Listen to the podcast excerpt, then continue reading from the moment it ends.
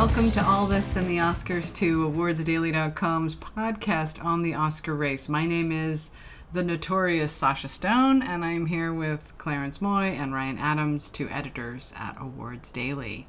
Hello. Hi. Hi. Hi there. Hi. If you're like really wonky into the Oscars, this would be a fascinating year. This reminds me a little bit of 2015 which was to date to me the most exciting Oscar year to predict that was the Big Short Spotlight mm. Revenant year because it was really was a mind bender. Like it was, if you're mm. used to predicting the Oscars, that one presented a huge challenge because each of the guilds had um, a different winner, right?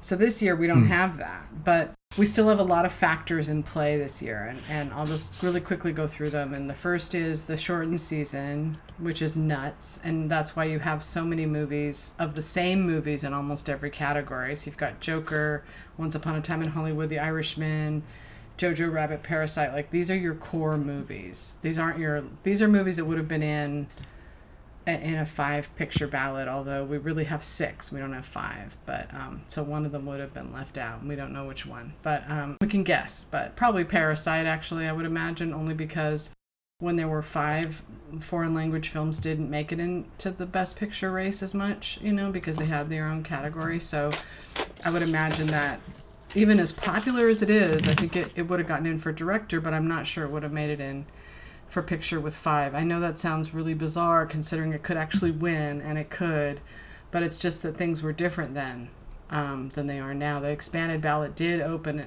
up to a lot of different possibilities for Best Picture that weren't there before. Um, and especially in a year like this year when there really are five or six or seven Best Picture worthy films. So, you know, something's got to go. You know, right. they can't have seven if there's only five, and there are definitely seven that would be worthy. Sometimes mm-hmm. you would have five when back in the days when there were five, there'd always be like the fifth one would be like a head scratcher, but not this year. No, and this is a great yeah. year for movies. But so the other factors involved, okay, besides the shortened schedule, which is really big, a really big deal. Um, we have the Netflix factor. We have two Best Pictures by Netflix, and that's making Hollywood a little bit nervous. We also have the um, Oscar So White, which is kind of barreling through the race in a really hardcore way. Um, and then we have we have the election. We have Trump. We have impeachment. We have this kind of freaked out country, especially on the left, and that's what the Oscars are mostly about. The left. So that in, has influenced the race every single year that we've been with Trump and the presidency, and so it does still make make an impact. And then there's women um, who have been shut out, and that appears to be less of a factor since Jojo Rabbit just beat Little Women at the um, Writers Guild, which I did not think would happen. Although, sorry, I'm rambling, but just just to note that the one thing that film Twitter really got wrong this year, just like they did last year with Bohemian Rhapsody, is they really underestimated Jojo Rabbit. And if you're spending a lot of time on Twitter, you're going to have a warped sense of buzz and all of us love Jojo Rabbit, but uh, you know that that's not wasn't the sentiment, and it was being kind of disregarded. But then it just kept showing up places. It was like, oh wow, it's at the DGA. Oh wow, it's SAG Ensemble. Wait a second, it just won the Ace. It beat Once Upon a Time in Hollywood at the Ace, and then it beat the at the costume designs. It beat, and Once Upon a Time in Hollywood was left in the dust, and that was my baby. That's the one I wanted to see do really well, but it didn't, sadly. Um, at least it doesn't even look like it'll win anything except supporting actor at this point. Um, but we're holding out hope that it might win something. um, but it's horrible because if you're rooting for that, then you're rooting against Parasite, you know, or oh. it's just fr- or 1917. You know, it's just it's frustrating because these movies they're all really good and like I don't want any to lose. I just want them mm-hmm. all to win. Uh, we I, we probably uh, we're not, of course, we don't we don't talk about the results of the Awards Daily simulated ballot until after the Oscar ballots are in. But even though as vocal and as passionate as our readers are about Little Women on the site, Jojo Rabbit came out ahead of Little Women on our Awards Daily ballot. Hmm. I mean, yeah, it, uh, just one one spot ahead, one rung ahead of the uh, on the in, on the first round, and so uh, that so even even in a on, on a site like our like Awards Daily, like your site, Sasha, where Little Women is like a it's like a refuge for Little Women lovers at, at Awards Daily, which is nice. That even Jojo Rabbit even beat Little Women on Awards Daily among the, on the Awards Daily ballot. Yeah. So by a little bit, not by much, but by you know by uh, you know a and, little and bit listeners listeners will note the irony of that today. but it is what What's it that? is. I said listeners will note the irony, considering I'm so well known for like hating on Little Women. that I know. It's just right. that, uh-huh. um, but you know what? part- yeah, exactly because some of those Little Women votes on the ballot were probably like protest votes. Mm-hmm. It's like. It's Like Sasha hates, she, she she's talked down about Little Women so much that we're just going to vote for it out of spite. Totally. It's so true. And fuck her. And you know, they're so happy that, like, Once Upon a Time in Hollywood isn't winning anything because you know that they're just, like, so happy that that's happening because they love nothing more than to see me lose. Some That's people are, losing, but on, you at know. the same time, you know, and Once Upon Hollywood is surprisingly strong on the Awards Daily ballot too. It's top three, and so even though it's just, it, it's what's misleading about Twitter and about the site is that the people who are passionate about the kind of the underdogs or the the pet films are just so loud and they're so persistent and they're so argument not ar- necessarily argumentative, but just sort of confrontational, let's say that they it seems like they're they represent a lot more people than they do but it's just because they're making more noise than a lot of other people Well, the other thing is, is that you know I was doing that um, podcast memoir, that goal tripping thing, and I haven't continued it. I've been taking a break while um, to get through Oscar season because it's just too nuts to do both things. But um, but the next one I'm going to be doing is Brokeback Mountain and Crash year, and the thing is about that is that that was really and it's it's it's it's always been the case that since the very beginning of the site, starting at the very first year,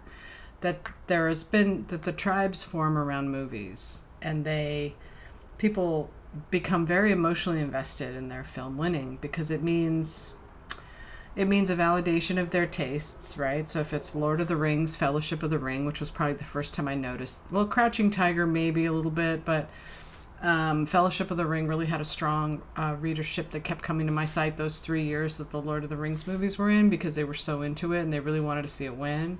And it really meant Right. a lot to them for that to win. But it wasn't until Brokeback Mountain that it was like bigger than that. It was an identity thing. It was like it, a rejection of this movie is a rejection of us. It's a rejection of who we are. And that's what I see a lot more of now with certain movies. If they don't win, that means it's a rejection of um you know, uh, in terms of Little Women, it, it for sure has a huge LGBT following, which I can't quite figure out why, but it does. It, it has a huge, you know, community. Um, I, I can't i don't i don't i can't explain i don't i can't again i can t- i could i could try to get into the psychology of it but i would i would be lame. But there is there is a historical precedent for it that gay guys really do like women that i mean movies that are populated by women. Yeah, gay guys really do like like act they like actresses more than they like actors let's say that. And so and they and a movie that's full of um, vibrant uh, exciting actresses is going to get their attention for the, so that's part of it Well, there's also some history being rewritten around Louisa May Alcott and the persona that, that Saoirse Ronan seems to take on in the film. That perhaps there's a, a lesbian aspect there that I don't. hmm That uh, you can't ever really prove whether or not Louisa May Alcott in the modern era would be a lesbian, but um, you know that, that I have seen multiple tweets talking about you know that sort of lesbian aspect to the film. So yeah. And Uh-huh. I, I, when I was watching it, that's what I was thinking. Like that would be really cool if that was the read, but then I saw her take it back. Like I felt like she was going in that direction, but then towards the end she takes it back because what the message she's getting out isn't my sexuality tells me I don't want to marry any guy. The message was I don't want to marry any guy because I want to be an independent woman and an independent writer. And that's I think what the book Yeah. says, but I was into this idea that she could have been, but then she turns it around when she writes him that letter. And then Right. then you're like, okay, well wait a second. So I thought she was just like staying true to herself and then all of a sudden she's realizing that she really does love him and you know. So I felt like it was kind of a muddled message in that mm-hmm. way, but if people see that in it and it gives them some comfort into who they are, then great. You know, that's wonderful. I do think it's probably true that in the past, a lot of women who are regarded as as what they would call spinsters, or um, w- um, women who would n- just never get married for one reason or another, that they probably uh, there's a lot of them who were lesbians, and that we'll never know how many or who, and maybe Louisa May Alcott, May Alcott was one of them, but it seems like if that was were was going to be a way that the movie was going to go, you would have to do something else radical to the novel, which would be add another woman who's not part of the family to, to be to to have as a sort of a love interest, even if it wasn't consummated or even if it was just hinted at. There are just no other women in the movie who aren't sisters, right? Yeah. And so it, it so it's hard to imagine that it's giving that it's sending any sort of lesbian message because just because she doesn't want to hook up with any guy, she's also there's not she doesn't seem to have any female friends either, except Yeah. for her sisters. Yeah. And so, I agree. It would be a very interesting way to take the the the, the film and and also to interpret Louisa May Alcott's life, but they would have to add a character. Yeah, and I really believe that that's where she was going. in the scene where Jo is walking in the field with him and, and she's really physically rejecting him, which is very different from the other little women we've seen where there is actual romantic heat. Like, watch the Christian Bale Winona Ryder scene like that. Uh huh. There is heat Right. between them, and a lot of people are drawn to Little Women. A lot of women are drawn to Little Women because of the burning romance, and we love that. Women love that. My friend got really Mm-hmm. mad at me the other day. Don't say all women like romance, and I said, well, it's kind of true. I mean, it's not men. Uh, not So- all, not every woman, but sure a lot of them, and a lot of men do too. A lot of men, and you know, a lot of gay men ha- like that that that version of a you know. Um, bodice ripping romance kind of thing too. Not bod- not not as if Little Women is a bodice ripper Yeah. by any No, stretch of the imagination. But you know what I'm saying. Yeah, no, but she was looking like she, to me, she was looking like she was going in the direction of I'm physically repulsed by Timothée Chalamet, which would be really hard to do because he's so gorgeous. But, and so I was watching it, going, "Wow, that's interesting. Is that where she's going?" But then she doesn't. She she retreats from that. I thought because that would be really scandalous. She couldn't get away with it, you know. Um, No, right. if she was that yeah. overt about it. So she's not, but I, I felt like her message at the end was more um, just plain old empowerment, which my own personal pet peeve in stories about women, especially white women, is empowerment because I, I black women fine they. that's you know great you know and that's important but with white women I, I just feel like we're getting into like goop territory with that you know what i mean? Like it's just like okay fine what else you got? Like- Well, you know, another thing about the Chalamet being cast in that role is that he, like I said, he is just so uh, physically irresistible and so emotionally charming that the only way that you can justify her not hooking up with him is something that bothered me about the movie when I first saw it. But now I think maybe it was intentional that he he doesn't mature at all in the film. He doesn't. He all of the all of the all of the sisters, you can see them um, grow up before your eyes. You can see them um, um, from grow, grow from teenagers into women and uh, have a sense of maturity about them. But he never he never does that. He always stays like a like a kid. And so, of course, she's not going to be interested in a, in a, in a guy who's always has uh, is behaving like a teenager. That's that's the way I rationalize the way that they that they chose to portray him, and that's that's not the way that he's been portrayed in some of the other versions of. Uh, Yeah. So Little Women did not. I, I really did expect Greta Gerwig to win the Writers Guild. I'm, I'm actually very surprised that she didn't. I, I did sense that Jojo Rabbit had a lot of heat. It really does. Jojo Rabbit, Parasite, 1917 are the three movies heading into the race that are really hard to beat. These are the these are the strongest films. Even though Jojo Rabbit doesn't have a Best Director nomination at the Oscars, it has a DGA nomination. And Once Upon a Time in Hollywood, sadly, Clarence and my favorite movie, is being sidelined. it's so depressing. It's, it's almost my favorite movie too. So I'm, yeah. uh, I'm sad that it's not getting anything. I, I, I, it, I, we all feel like that any of our any of the top three movies that wins, we're going to be happy for them because we love yes. at least three movies, right? but I and I really still don't even have a definite particular favorite, although maybe Parasite. But Yeah. I'll be, I mean, I, I, I will, I'm, I'll be cr- just as crushed as you two that that if if uh, Once Upon a Time in Hollywood doesn't goes away empty-handed. I know, but it's so- like you say, it's so frustrating because I feel like, as much as I love that movie, you know, I don't really want to see Bong Joon Ho not win for screenplay for his Yeah. brilliant. You know, Right. it's like that fucking screenplay and that movie is so good, and it's so good in so many different ways. It's good. Like it's not just the writing, but you know, when you're watching it, I've seen it like seven or eight times now, and the scene it really the first half of the movie is i think it's fine it's funny it's cute it's whatever it's great setup but right at the mm-hmm. halfway point it changes and she's knocking on the door and it, from that moment on to the very end is like that's why it's a masterpiece you know? Mm-hmm. And people don't understand you have to get past that first point and then once you're not that it's bad or anything it's just that it's it's it's setting up a story it's setting up what you're you know the delivery for what's about to happen but and Bong Joon Ho does that a lot. His his movies are very much two different levels, two different worlds, or even maybe more than two. You know, like the train and mm-hmm. Snowpiercer. You know, you're moving up the train, and then you get to the end, or you know. What Yeah, reminds, if you don't, if you, Sorry, Go go, ahead. ahead. Clarence.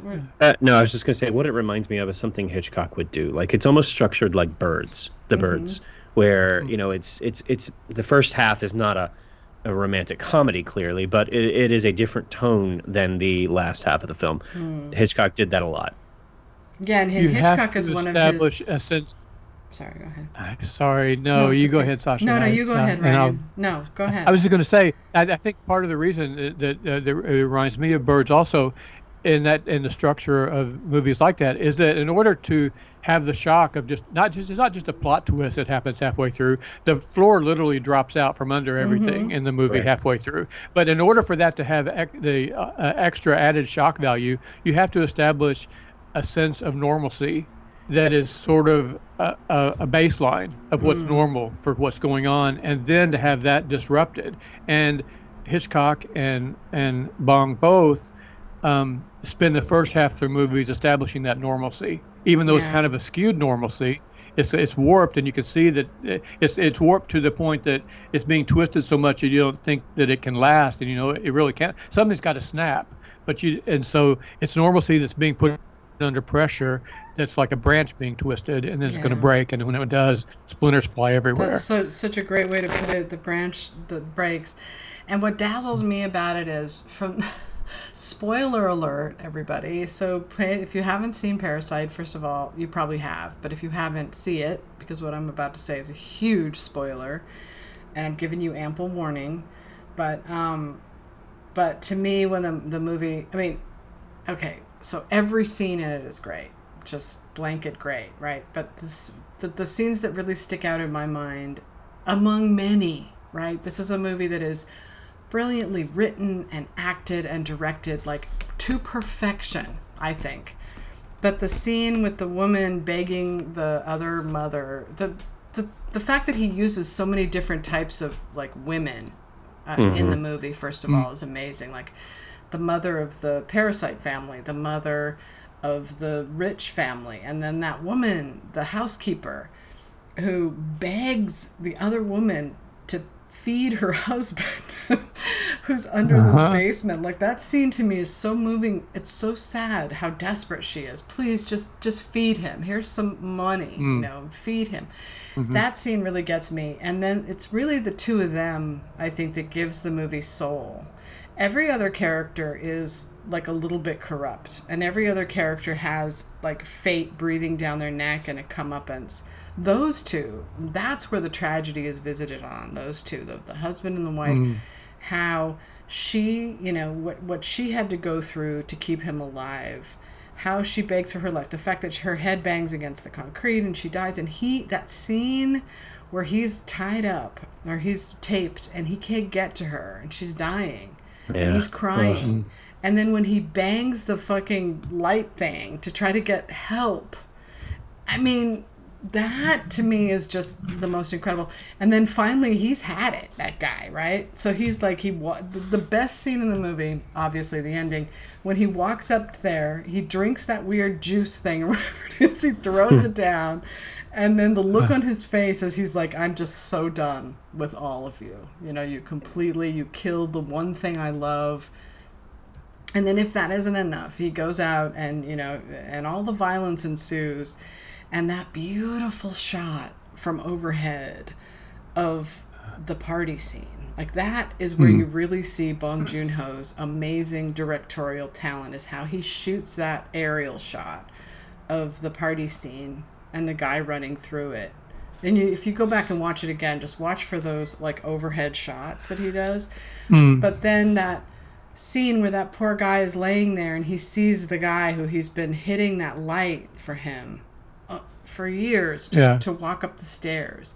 And the guy sees him as nothing and can't even stand the way he smelled. And he even says, respect, you know, to him. Yeah. Uh, And then, I mean, that's just, to me, that that is like on a whole different level, really, than anything Well, else it- in this year. it's it's a great way to put it. Different levels because a movie is all about levels, about the lower level, the underground level, the surface level, and then the God's eye view level that you're talking about when Yeah. you're up in the air looking down on them, God's as if you're om- omnipotent. Yeah, it's sort of this like. So we're on the the audience is on the top level, really looking down on everybody. I love that God's it- eye view. That's so smart. I never thought of that. But I, I didn't think of it. I mean, but I, I it's it's uh, you know that's that's I think it's been called that before by other people. I didn't think of it, but I, I wish I had. But yeah, it's a great Oh. description, isn't it? Yeah, and you know the bird the birds has that too. The bird talk, you know talking about similarities between Hitchcock. A lot of Hitchcock movies do sometimes have that high overhead shot looking down. It's like uh, um, omniscient being looking down and with uh, sort of like uh, uh, not judgmental, but just like observing. You mm, know. Mm, Yeah. It's- No, and I love that, and I love that he is. You know, I, I, I think the reason people in America are responding to it so much is because it tells the truth about people, and it doesn't give us an aspirational vision of them. It doesn't. It doesn't make us, mm. you know, better than we are, which is what our our art tends to do.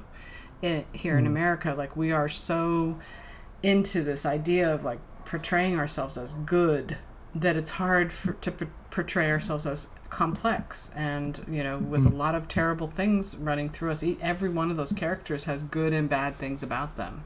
Every one of them does. Right. and you know go ahead. Probably the best the, the best uh, character is the one you mentioned before the one that you feel is like the soul of the film. The housekeeper really has done like the least harm to anyone else. She hasn't done anyone to hurt anyone else.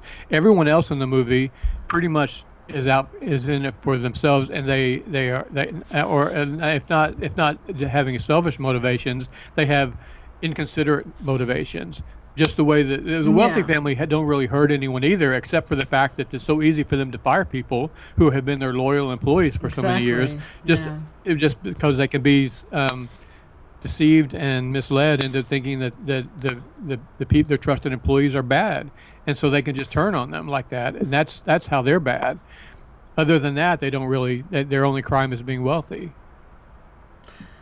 but yeah anyway, yeah so- no and and, and Mm. so wealthy that like they're not capable of compassion they're not Uh. capable of looking beyond themselves and to see what these the people that are in their house might their lives might be like or even ask Right. right uh-huh. they don't even ask they're not really people to them but at the same time you can't hate them because they're still likable you know they're just doing the role that they've been assigned um, in our Uh-huh. culture and, and sidebar isn't Right. your dad so hot I know. See, I was well, I was about to say that it would have been so easy to make the wealthy family unlikable, to Yeah. give them unlikable uh, traits and mannerisms and quirks and and uh, and um, things that they you know uh, gestures and things like that, or even to make them not so danged attractive. But they're Mhm. also the the wife and the husband both are just hot. they're hot and, the husband that's- is so hot They're hot and they're hot. They're hot together, and that and it's it's uh, emphasized in the scene where they're on the on the sofa together, and the kid Mm-hmm. is in the backyard in his tent,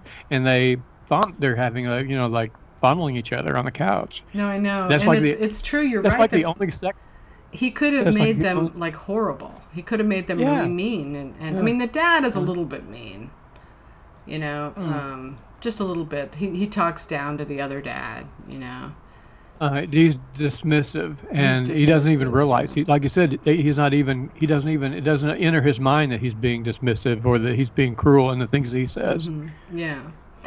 But uh, I love the little son. I love one of the things I love about Parasite, and it's kind of funny and sad about America. Like for the trailers, they have to they have to only use the line, lines that are in English, I know, which right? is like, so oh funny. god, really? That's like trying to trick trying to trick the TV audience into thinking that they're going to be speaking English, and they really those are the only four sentences in the whole movie that are in four English. The wife says, "You know what I mean." It's so cute though. Like, uh, and the son, right. when the son's Is that like, okay? is that okay? Or the son's like, uh, over, over. It's so cute. Oh. But um, anyway, Parasite's great, and I I love it. And if it wins, I'll be happy and joyful and cheering and screaming and everything. And if any other movie wins, same thing. I mean, yeah. Okay. So See, that's go ahead. Claire. that's the hallmark though that that you know we're all true film lovers we find more than one horse to follow in this race i mean of course we have favorites you know at least sasha and i do ryan. I, I don't it seems like you're maybe on the fence on that but you know eh, so many other people just t- treat this as a it's like like a football game or something like that. Like it's it's it's my film or nothing. It you can't you you cannot like more than one movie in the best picture race. otherwise you know we will we will destroy your film. You know it just that's, That's the thing, yeah. That's the Go, thing go is, ahead, and, and I'm not going to let thought- them yeah, like finish your thought there. somebody said to me somebody wrote me and said don't let the crazed don't let the crazed fans of parasite ruin your love for this movie. And i was like at first i got defensive and i was like that's never going to happen. But the thing is is that they are so obnoxious. And hmm. it, it comes out of love for the movie but it also comes out of tribalism. And you know it's true that they're just movies you know what i mean? And uh-huh. it's not really worth that kind of level of cruelty um, or fanaticism for either of those two films little women or parasite. And and you know somebody actually like called me as a, a racist for saying that what what i was saying was you know I, I, I think that it's worth mentioning that American studios or big studios, they don't even have to be American, the big studios that run Hollywood showed up this year, made an effort to turn out really good, really daring work, especially Universal with us and with Queen and Slim. You know, they basically told Melina Matsoukas and, and um, uh, Lena Waithe that they could just do whatever they want. They didn't even lord over them. And so that's the creative spirit I think that should be celebrated. That's what's happening Right. on Netflix and it's great that they're doing that and they should be praised for doing that, you know. And so I could understand why in a year like this if people were paying attention, which they're probably not, because that's not how people vote. They vote for what they like. But if they were paying attention, they might say, you know, Parasite's great and all, but this is the business I work in. This is my industry that I have to keep afloat, and we all have to survive, and we all love making movies. So shouldn't our best picture be a film that is our bread and butter? You know, I could see them doing that when they vote. Um, I can see that even more than saying I don't want to vote for a foreign language film. I mean, I think people want to vote for Parasite, and I think if it wasn't in foreign language, it would absolutely win. Um, Yeah, but- well, we know how popular it is because of the way that we see this reception it gets gets at the Guild Awards, like the standing ovation Yeah, at the SAG Awards. Obviously, people in Hollywood really love it. Whether they're they're for it that they demonstrate when they stand up with a standing ovation is translated into what they do when they sit down on their ballots and they actually actually have to make a choice between Yeah. that movie and another e- another equally almost equally as great movie and then privacy of their own bathroom or wherever they fill out their ballot, then that's another question. But that's the thing when you try to be pragmatic and realistic about your analysis of the race, Sasha. A lot of times people think Sasha is taking the side of the people who are always voting for the movies about white guys, I and which is so so unlike what you do. You're you're never like that. It just happens to be this year. So the it just by, by happenstance the movies that you one or two of the movies you like best, 1917 and Once Upon a Time in Hollywood, are just happen to be about white guys. It's just an accident. It's not that. You, this is like the first time I can remember that you're like in favor of the, the white guy movies. I Yeah, know, but it's it's also I feel like they were these movies were so good that they kind of transcended that argument. You know what I mean? They yeah. they're not just your typical like white guy movies. Um, Once Upon a Time in Hollywood has you know a really kind of special place in my heart. I can't really describe what it's about, but I, I just can tell you that it's my childhood in a movie, you know, and I, I love it. It brings me so much joy. And my daughter loves it. She loves it so much. She loves it almost even more than I do. And so when my daughter loves something, I tend to really love it too. And I've shown her every movie, you know, um, Parasite, Jojo Rabbit. I've she's seen them all. Um, but she has a love for it, and so do I. And I think it's just because we live here, you know, and and uh, mm-hmm. but we just we really get into the characters and I don't really think it's fair always to shame people, just to shame them, you know? And I think that's what Twitter's about. It's about shame. And I think that's weird and creepy. And I think we should try to get away from it if we mm. can. And these are all good people making movies, trying to make art, whether they're white or not. You know, I mean, what does that mm. matter? Um, I mean, I, I Twitter is, is Twitter's the worst iteration of people um, slamming each other and attacking each other. But e- but even you said it, it even began before Twitter, even like in the year of Crash versus um, Brokeback Mountain, when people were started to become tribal, even in comment sections. And uh, and I noticed that when I was first came on the internet, even long before Twitter came along, that the comment sections and forums on websites were so harsh and argumentative sometimes. And not only because not only was it about people praising the movie that they loved, but in order to elevate the movie they love, it's like the natural sick human inclination to attack the movies that you feel like are a threat to the movie that you love. Yeah. And so the movies that you see that are in competition or a close rival to the movie that you love, you can't stand to see people defend them in order to argue with their defense of the movie they love that's not the one you love. You have to undermine their movie. Yeah, and, and, the, and the easy, so, yeah. the low hanging fruit, and the really low hanging mm-hmm. fruit, and the easy call is racism. And so right. if you, you know, that's the one thing. It's like a loaded gun, and they can pull the trigger, and if they decide to pull it, then they know that you're going to be shamed, and everybody's going to like their tweet and everybody's going to think you're a racist for five minutes maybe longer you know and and uh, and it's it's one of those things you know and then and then if you're not like that then you become like one of these guys where every single tweet everything that you do is like like crazy white savior you know and like uh-huh. you know virtue signaling to the max and and you just like lose a sense of yourself you know Right. And I have a pretty good, strong sense of myself and what I like and what I think is right. I have a very, very strong moral compass, you know, and I'm, I'm, I will hold on to that. I'm not gonna. I'm never one of those people that's just gonna go along with the crowd. If you do that, you're in Nazi Germany and you're going along with the Germans who are killing Jews, and you're doing nothing because you're too afraid to stand up to the crowd, you know.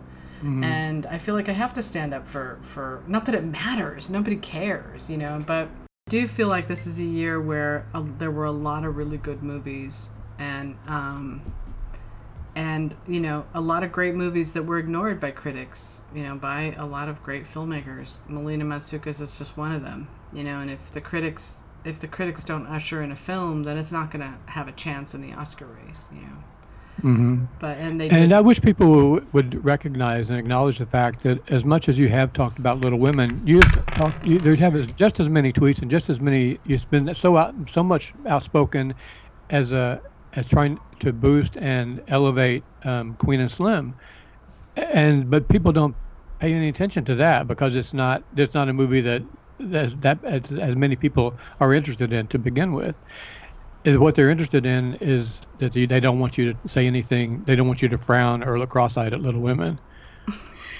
it's you know, so it's true. I mean, I can't stand it. You can't even you can't even frown. You can't even you can't even, you can't well, even scowl. Think about.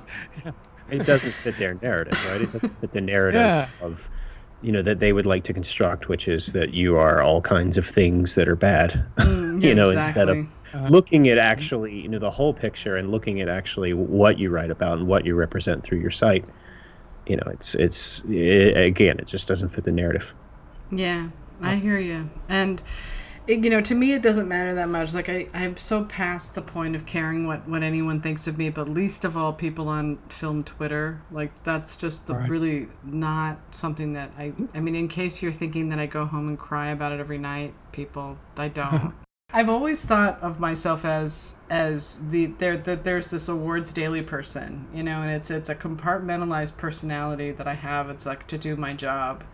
And people always say you're so passionate about the Oscars. You must care so much about them and and you know I, I do and i don't like to me it's just it's a part of my personality that is awakened during this time of year and i, I kind of do like a performance on twitter and on the site as a version of self but it really isn't me. It isn't my life. It's nothing like i spend my days involved in thinking about so many other things than the oscars. Hopefully I'll be able to get this podcast up and people will still be listening to it, but chances are you're going to be listening to this after the BAFTAs.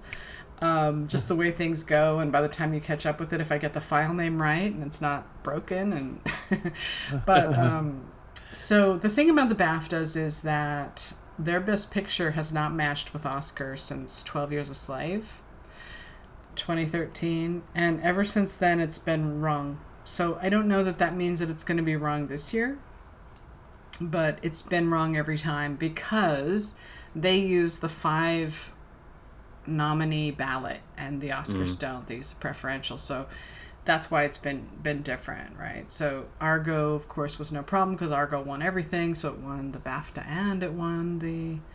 Um, but you remember Shape of Water, which won the PGA, the DGA. It didn't win the BAFTAs. Three Billboards did. Three Billboards won um, picture. Guillermo del Toro won director. So it's going to be an interesting thing if 1917, let's say, for instance, wins picture and director. Does that mean it's still going to win Best Picture Oscar? Not necessarily, because La La Land won Globe, PGA, DGA, BAFTA, and then lost the Oscar. So it doesn't necessarily follow if it wins all these things. Um, mm-hmm. I will. I will say I do think you're absolutely right that a lot of the reasons why they differ from the Oscars especially in the past few years, has to be related to the fact that in the past few years, it can't just be a coincidence that in the past few years, the Oscars changed their way of balloting with the preferential system for the 10 for for best picture. So that's bound to be part of the reason. But another part of the reason I think is some of the films in the past 4 or 5 years have resonated with American audiences mm. in a different way than they do with the British mm-hmm, audiences. Mm-hmm. For instance, Moonlight may not have seemed as important as groundbreaking in the UK as it did maybe for American audiences. Mm. Maybe it didn't wasn't important in the same way. Likewise, Three Billboards resonated with them in a way that it, that it, it wouldn't that it didn't resonate with American audiences because it didn't have the baggage.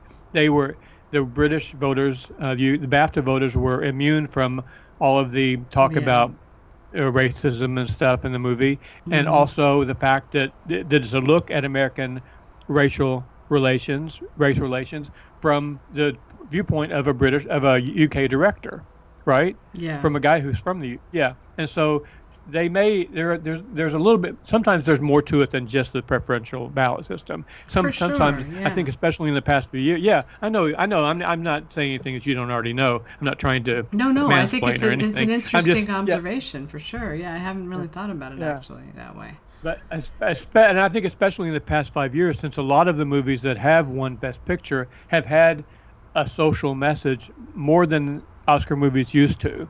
They didn't always used to be so socially significant yeah. as the Oscars have been in recent years, and those so, so same social issues may not just um, ring a bell or may not click with uh, with BAFTA voters as much as they do with American Sure, like voters. Birdman, Although, for instance. Yeah. Birdman is a really good example. Yeah. Birdman was very much about the American film industry at the time, and that's why they mm-hmm. picked Boyhood. They just didn't get Birdman, you know. Uh huh.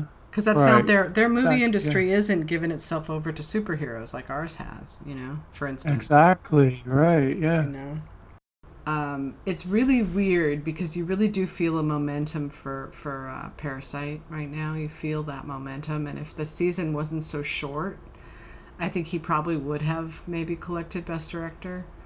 But I feel like it's just too short, and I, I really do think that people just aren't watching the movie, and that once they watch it, they love it. But I think that it's one of those things where it just takes time, and time is one thing that we don't have this year. You know, but um, but that doesn't mean it won't win. I think it still could really could win. It just depends on how much it resonates with people. I mean, the thing about that movie that's so great is that it really is a universal story. not specific. And the more universal the story, the better. And I, I feel like the best picture winner is always the movie that you can sit anybody down in front of and they'll get it, if not love it. And I think that applies to Parasite. The trick is getting them to watch it. Um, and most people, a lot of people that I know that I've been recommending Parasite to, still haven't watched it. No matter how much I say about it, no matter how much I say this is the greatest movie, you gotta watch it. Watch Parasite. You know, it won this award. They still haven't watched it. I don't know why people are weird about subtitles. I really don't, but they are. It's a fact, and it's not just like racist white people. It's it's everybody. When I went to Italy and spent all that time, they don't even bother subtitling their movies over there. Everything's dubbed. And in a uh-huh. lot of countries they right. just flat out dub them. They don't even bother trying to subtitle them partly because I don't know really know why, but I always thought it was really weird in Italy that we couldn't watch any movie, any American movie in English that that didn't wasn't dubbed in Italian. It was really strange but that's the way it is and it's it's just the way mm. it is. People aren't totally 100% used to reading subtitles to watch a movie. Film people are but a lot of people aren't out there you know? So the thing is is that in a in a majority ballot you have vote splitting that goes on. So for instance in the editing category if your two movies are you know splitting the vote like or, or SAG, for instance. Like I could imagine um, Irishman and Once Upon a Time in Hollywood splitting the vote because they're both huge ensembles with really big stars, and I could see Parasite benefiting from that split in a in a um, five nominee ballot. I think that's a really good way for Parasite to win, but I don't know how it does on a preferential. Um, well, here's a theory. So 1917 could win um, British film. Parasite wins film not in the English language. Irishman and Once Upon a Time in Hollywood are two films that have large casts, so maybe they cancel each other out, and Joker wins Best Film. It'll never happen. It, never. It has the most nominations. At hmm. BAFTA, you mean?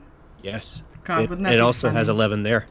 I don't get that. I mean, I, the movie's fine and all, but that's nuts, man. That it that it both eleven at the Oscars and eleven. Like, what in the world was about Joker that people liked that much? You know, like what? I, I, the only thing I can figure is that even though Warner Brothers didn't know what they were going to end up with when they gave him uh, the green light to go ahead and make this movie, they at least gave him all the top-notch talent that they that they could afford to do because they they, they would do that for a movie that's going to be part of the DC universe, and mm. and so they they provided him with everybody who was at the who who's ultra talented in Hollywood, and they were all at the top of their game. And Joker, we've all said that even though we are may, maybe not fond of Joker for various reasons, it was effective and it was extremely well done. You can't deny that the cinematography no, is great. I, I don't, the but score I, is great. But eleven nominations. I know you. I don't. I know, right? I mean, it just doesn't seem like that across the board that every single branch would say, "Wow, yeah, this is this is one of the five best movies of the year." Because I wouldn't have done it on my ballot. But that's not. If I had a ballot, I wouldn't have even been able to vote for anything but just one category, and I don't even know what category I would be in. well, you get at least two because you get best picture. Baptist I would be in. I'm not even. But I, I well, was, I was looking down the list. I was like, this is so weird. Joker is in every single category practically. Like any category that it can be in, it's in. You know what I mean? Like it didn't miss anywhere. Except for costumes at BAFTA. It didn't get costumes at BAFTA. It did it did get costumes at uh, at the Oscars.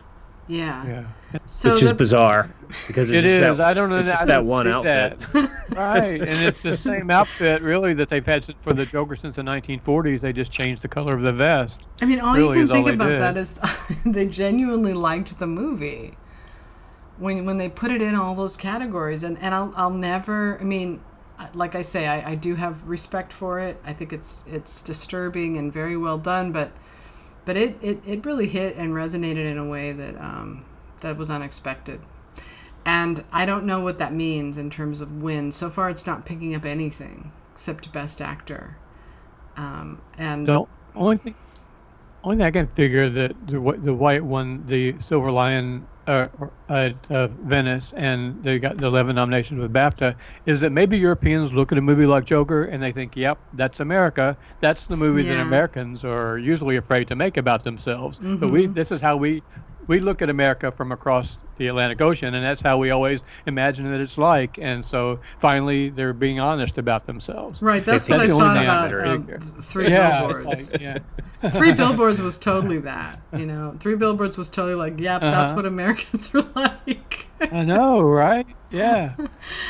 as I went through film festivals, as I talked to people at parties, Parasite was the one thing, you know, among not just bloggers, but industry people, you know, actors versus, you know, mm-hmm. behind the scenes people.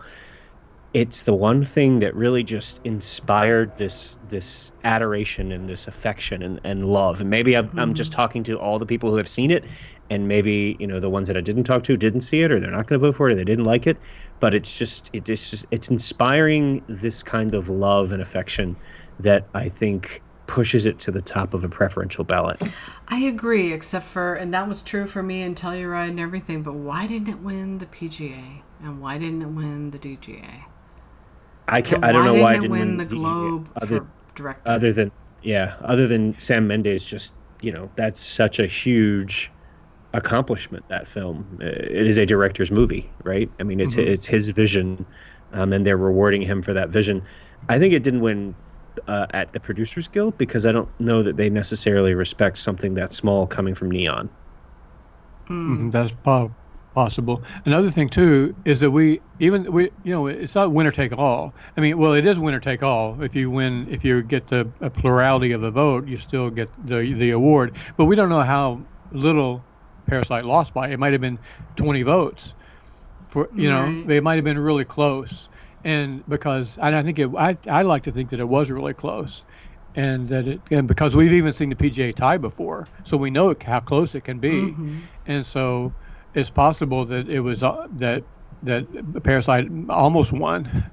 I just want to think that it that it. I want to leave that possibility open. Another thing too, even though you uh, you shot me down when you said didn't Roma win uh, best film at the BAFTAs, I should have stopped. I would have stopped looking to see if any others did. But they but the BAFTAs have a, a pretty long history of nomina- of letting a uh, foreign language film win best film.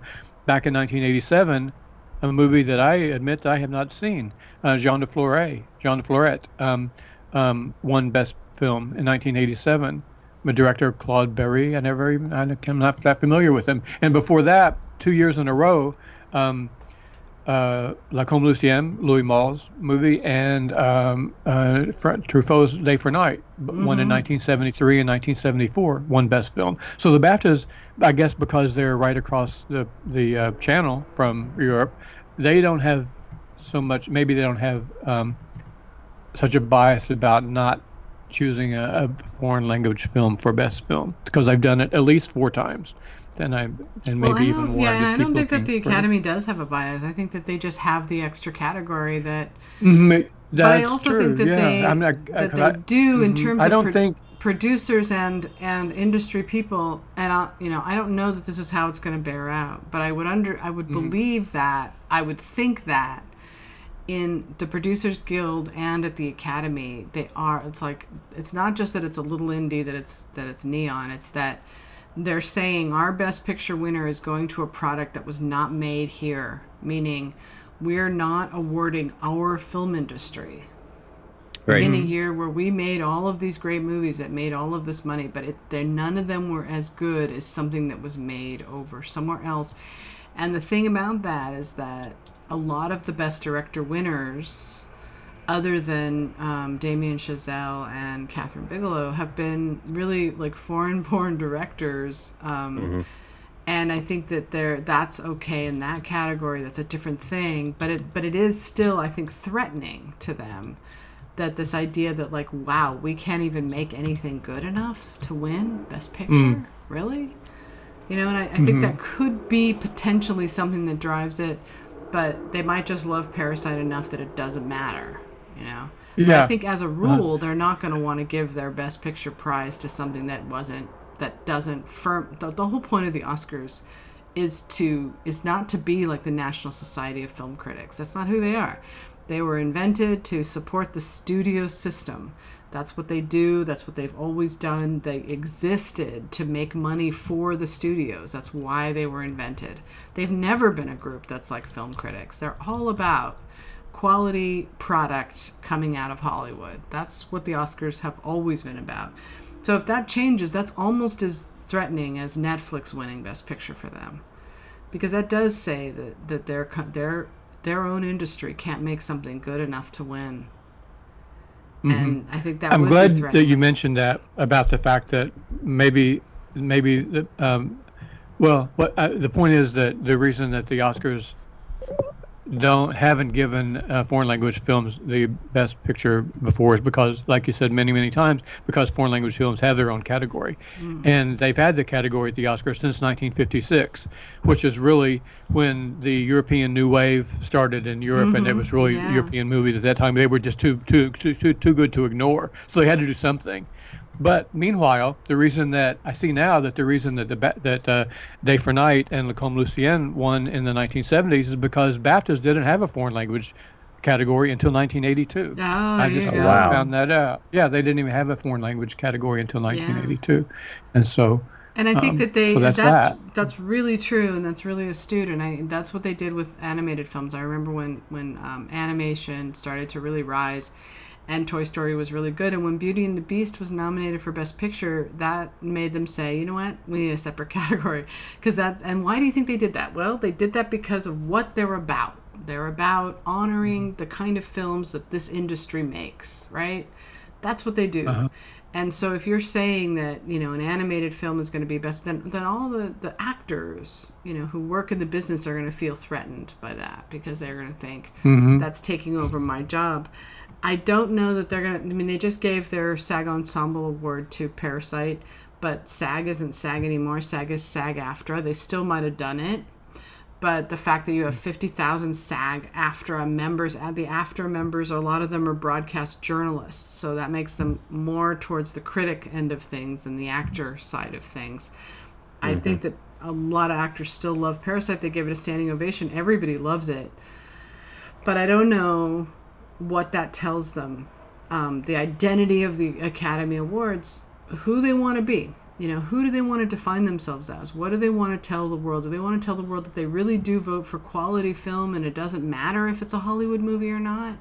Do they really want to pick the best picture of the year and are they part of an international community of film? You know? Um, and, and if so, then isn't it time to get rid of the foreign language category?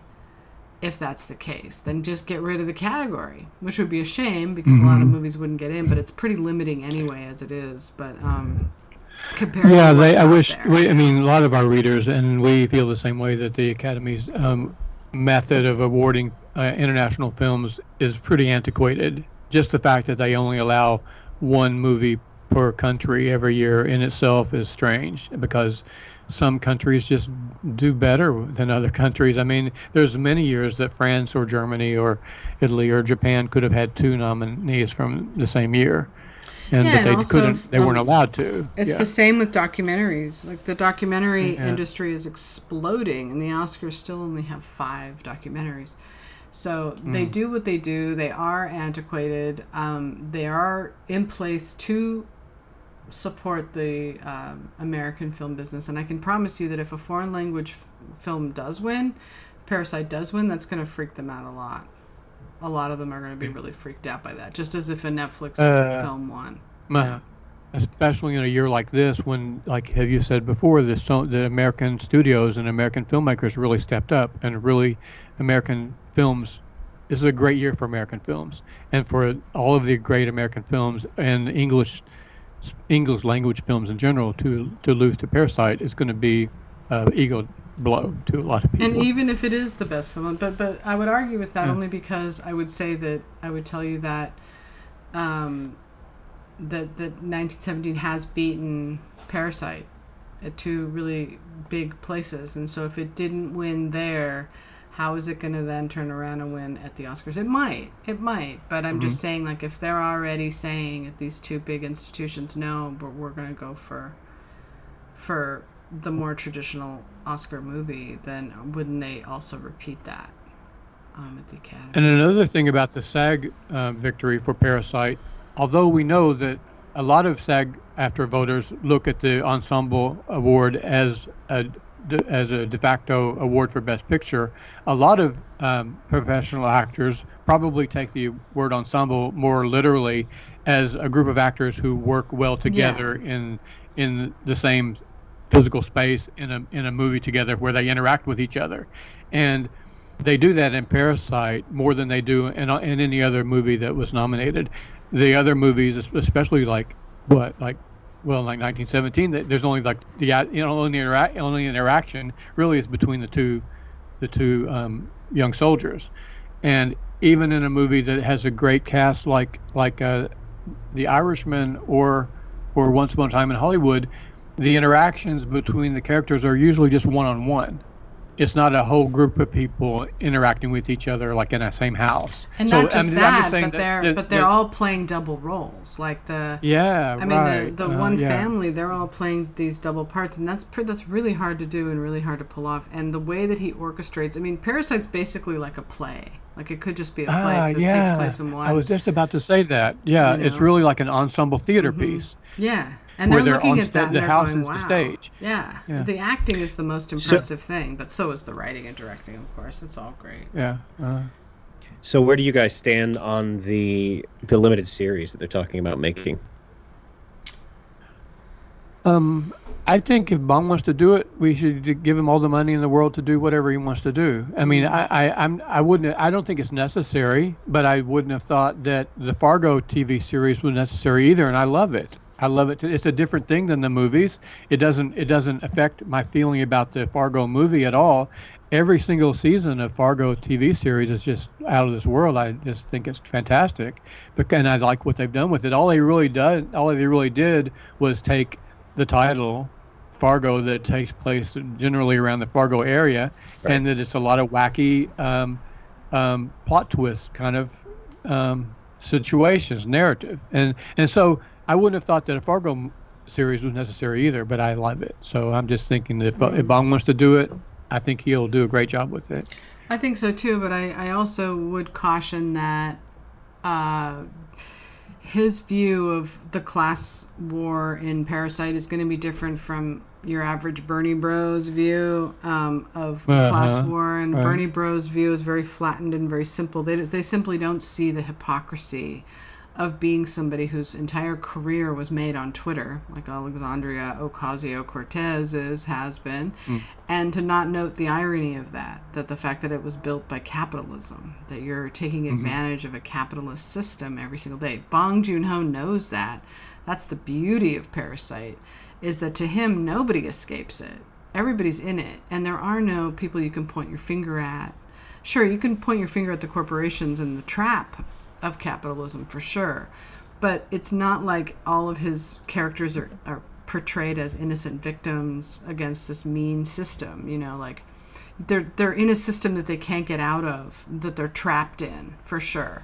But I, I feel like in America it might just be flat, uh, flattened out a little bit, and they would lose the complexity of what he's done with all of his films. You know, which is to me, Bong Joon Ho's movies, Snowpiercer, Okja, and this, those are the only three that I've seen. I haven't seen the other, uh, The Host. Um, but but he um, he's really good at pointing out hypocrisy. I think that that to me is the sort of the writing theme through all of his um, films is is that. And I yeah, I agree, and. I, I just hope that if they don't interfere with what he wants to do, I feel like let him make the series that he wants to make. I think it'll be great, and I do I think agree that with they that. have yeah. Yeah. Uh, if HBO does, I mean, sure, HBO's made a lot of mediocre, flat series, but they've also made Succession and they've made Watchmen and they've made some uh, Deadwood and you know, so they've done some, you know, some pretty impressive things. And he's And so I- worked a they- they're lot with yeah. um, American actors. Bong Joon Ho has um, um, English and English speaking actors. Mm-hmm. Right. He's worked a lot with them. It's not just so. I don't know if I mean I assume that's what they're going to be doing. They're not going to be bringing over a Korean cast, right? It's going to be I wouldn't think, I can't think of any other HBO series that's ever had a foreign language. Can you, Clarence? Uh, no, they Yeah. No, I don't think so. And they haven't said who they're casting, but it's I think it's going to be more of an Adam McKay thing, less a, a Bong Joon Ho thing. Adam Oh. McKay Adam McKay is producing it, so I, I suspect it's that's why it's ending up at HBO. And he's not Uh-huh. having anything to do with it, Bong Joon Ho, or I think he's an executive producer. I think they'll probably work together to make sure that it's you know it keeps his the spirit of the original film. But I I my guess right now is that it's more of an Adam McKay story, Huh. which is I of think- Bernie Bro thing. Yeah. yeah. Well, I'll be. I mean, I, I, if they if it turns out that he doesn't that Bong doesn't direct any of the episodes, I don't know why I would be interested in it really. If he's not going to be uh, involved in directing it, and then it's just they're just taking stealing his name. I mean, stealing the title of the film and stealing the concept, and I'm not interested in that. But I don't think that, and I'm not sure that why Bong would sign up for something like that, where he would just let them do that. We'll have to wait and see, I guess. I mean, I think he's intrigued by it. He seems like a really nice guy. I mean, I think that he would have a hard Uh-huh. time just saying no to that. But um, but I but I also think that it could be really good. Um, as long as you know, as long as the the person making it, uh, Adam McKay, like really doesn't, you know, that he. I, I saw how Michael Moore misinterpreted Joker. I thought, you know, and so Alright, I, I just yeah. I, I trust Adam McKay knows what he's doing, and that when he makes it, he'll make it, you know, hopefully as complex as um, as Bong Joon Ho did. But I don't know that you can really because you know in Korea they built those little um, basements to hide. You know they had them. She says in the movie that they're in they're in a lot of houses for people to hide out in these little basements. You know I don't know if that's true or not. If it's just made up. S- so I, I continued looking into articles that were written around the time the show was announced, and it is a collaboration between Adam McKay and Bong Joon Ho, but it's based off of um, pieces excised from the original Parasite screenplay. Um, Huh. He's he had a lot more ideas, and I think that's that's interesting. And that's a it can be a good thing and it can be a bad thing, and, and I think it's mostly it could be a bad thing because you know Parasite was so laser focused on its plot and its theme. And you know if you if you start all of a sudden exploring the little avenues you know does it water it down? Does it does it become less interesting? You know it's it's what they say that the phrase is kill your darlings. You know it's it's take maybe the the stuff that he cut away is what made it great maybe it wouldn't have been as great if had it had it been a 3 hour movie you know Mhm. i don't know Right. Hmm. I see what you're saying. Yeah. Hmm. Um, yeah, it's interesting and but but weird, right? Like it's just weird that this is how America is. But it's okay. I mean, maybe it'll be good. Who knows? But it'd just be an international conspiracy of all these families having um, panic rooms in their basement have people I know, right? Yeah, no, that's what it. I mean, I guess theoretically it could be, but I, I, you know, it's uh.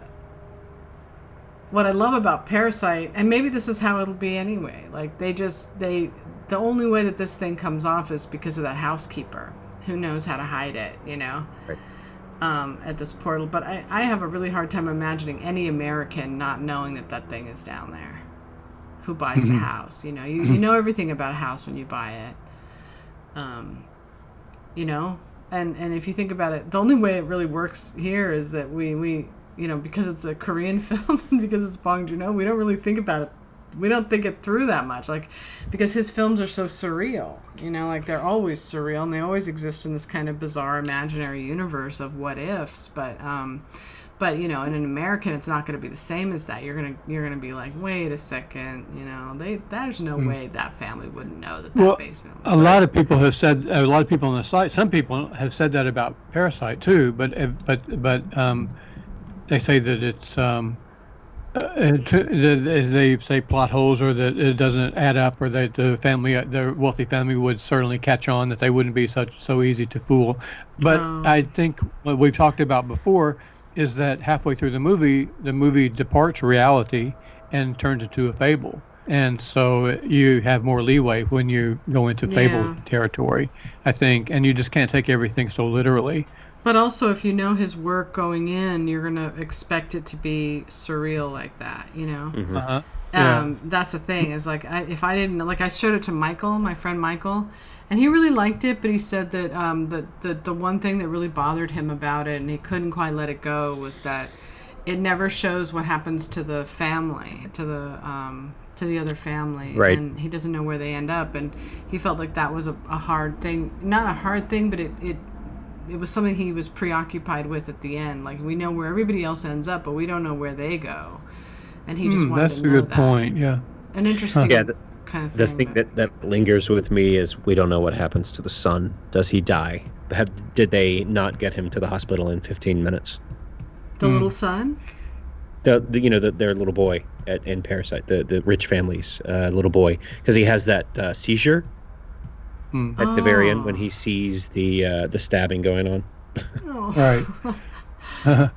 you know, as far as the HBO series goes, it may be that they, they may use as a launch pad some of the ideas that, that Bong didn't include in the film, but it may go off in a totally different direction too. I can't really imagine where it could be so directly tied into um, the movie it, because the movie's so self-contained. Mm. I think the movie story we know that has been uh, had a beginning and a middle and an end, and I don't know what you could add to that. So I, I have a feeling that even though they may use some ideas that weren't used in, in the film, that it's going to go off in a totally different directions that we don't have really any idea what it's going to be until we see it. It could be not even a situation where there's an underground family. Could be a different type of parasite relationship altogether.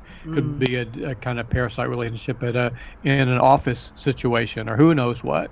You know, I just I can't wait. I'm looking forward to finding out, but I'm not worried about it. I think he wouldn't have agreed to it if he didn't think it was going to be a good idea. Yeah, and, and speaking of Bong, like one of the reasons I don't say Bong is because I read on Wikipedia that Bong is the family name. So is Uh-huh. that right? Is it like his name is Joon Ho and then Bong is his last name? I think so. That's the way I would say. That's the way I would refer to like Scorsese. Right, right, okay. Or- so when you say Bong, Yeah. you don't mean it like Marty or No, no, no. I'm talking. I mean, I'm I'm calling him by his last name, ah, by, by his family name. Got Yeah. it. So it's okay to say Bong. I wasn't sure that I it was think okay so. to just say I Bong. think, yeah. You know?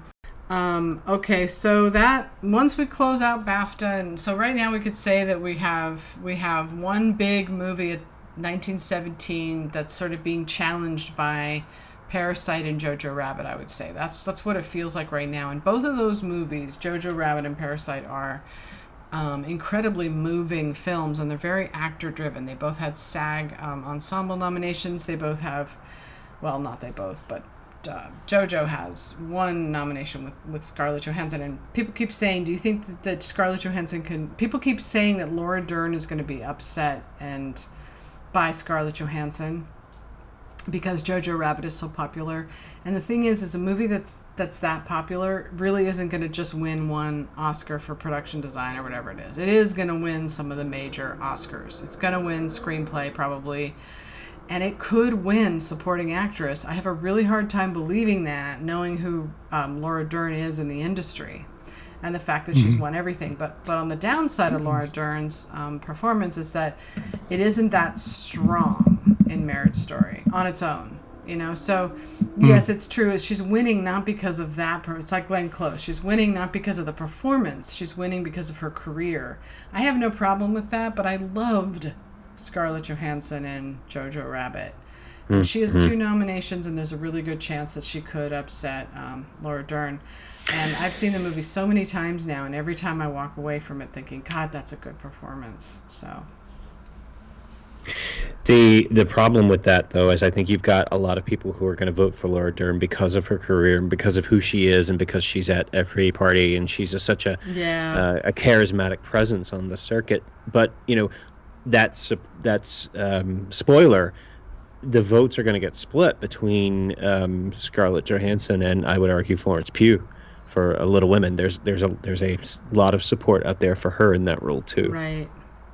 That's true. That's a good point. And no way Laura Dern loses. And so Laura Dern's one of those actresses, as you now know, Clarence, is that you do not get her charisma on screen the way it is in person. Like it's it's really high wattage in person. It's insane.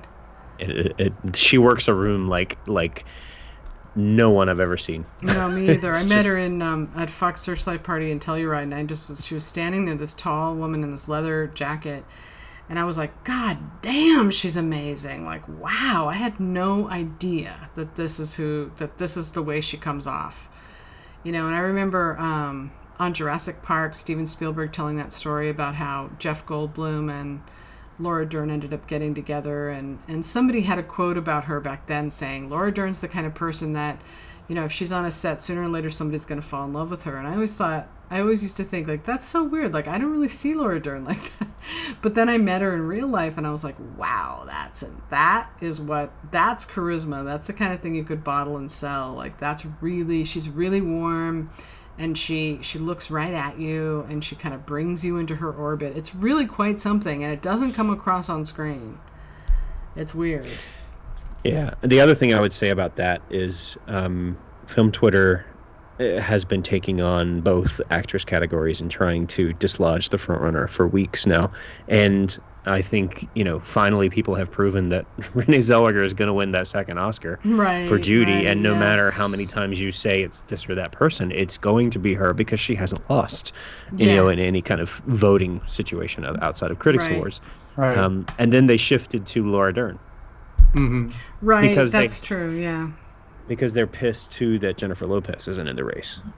It helps Laura Dern too that for the past um, two years on HBO, she's played the same character that she did in Marriage, uh, in, a, in a much bigger role. She plays the the the, the ballsy lawyer. and she's And- never and- won and, she's probably never going to win if this is it and uh, Mm. and the other thing about her is unlike glenn close is marriage story has a lot of oscar nominations and if that's the only one it's going to win then it's going to win that because people really like the movie and they're spreading the wealth. We should go. I should go through. A, um, in fact, tomorrow maybe I'll do a thing about how many of the movies in the race won at least one Oscar, and then look at that. And so, I know some did go home empty-handed. I know American Hustle is one that did. The Martian is one that did. They do go home. Shawshank. empty- Sh- Mm, no, no, I mean in the think, did, in the yeah. era of the expanded ballot because Mhm. it's important to look at in that era because that's the reason why movies don't win a lot of Oscars anymore is because Oscar voters by nature like to spread the wealth. If you've only got 5, it's easier to have a movie sweep. But if you've got 9, then when you're talking about spreading the wealth, it becomes a weird situation of like how many of these movies are going to go home with Oscars? Are only 5 or 6 going to go home with Oscars? Or are they all Uh-huh. going to win something? Are they all going to win at least one award? Are they going to totally spread the wealth, or is it going to be concentrated to one or two movies that they really love? That's the Mhm. mystery of the preferential expanded ballot era. Who knows? But um, but I, I would imagine that Marriage Story has enough coming in. It has picture, screenplay, actor, and actress, um, and supporting actor, and score um, to, you know, potentially make it worthy of winning just that one Oscar. You know, Jojo Rabbit, on Mhm. the other hand, could could come in and, and be so well liked that it too could just win everything. You know, it could even win Best Picture, honestly, at this point. But um, Yeah. anything can win Best Picture, obviously. Well, not anything, but it's probably Best Picture right now looks like since Jojo Rabbit and Parasite won the WGA, that makes them in the Moonlight category. Neither of them won the Globe like Moonlight did, but it still theoretically could put them sort of in that territory. Spotlight won the SAG, that put made it win Best Picture. So if Spotlight can win with only two Oscars, basically any movie can win. So those two, and then of course 1917, which is still the front runner. Even uh, Once Upon a Time in Hollywood could win, although that movie hasn't won anything except for. I Brad Pitt. know. Nothing. Yeah, Yeah. the, Well, the won the guilds just took a Globes, giant but- dump on it. They did. They Huh. didn't win any design, any crafts. They didn't like it. The Gilded voters just did not like it for whatever reason. Um, probably because it's not a it's not an easy sell. Like uh, Parasite and Jojo Rabbit are both really easy sells emotionally, and they're universal enough that anybody can respond to them. Um, and Jojo Rabbit is just so charming. God, that movie. I watched it again today, and it's just so ridiculous with that kid, that Yorki kid. Like it's you know. um, and and everything about it is good. So I mean, it lags a little bit here and there. I think with Hitler, you know, like there's some scenes where you're just like, okay, get on with it. he's funny and all, but let's move it along, you know. But um, but it doesn't matter because it hits its just like Parasite does. It hits its mark at the end, and that's what you want with a movie like that.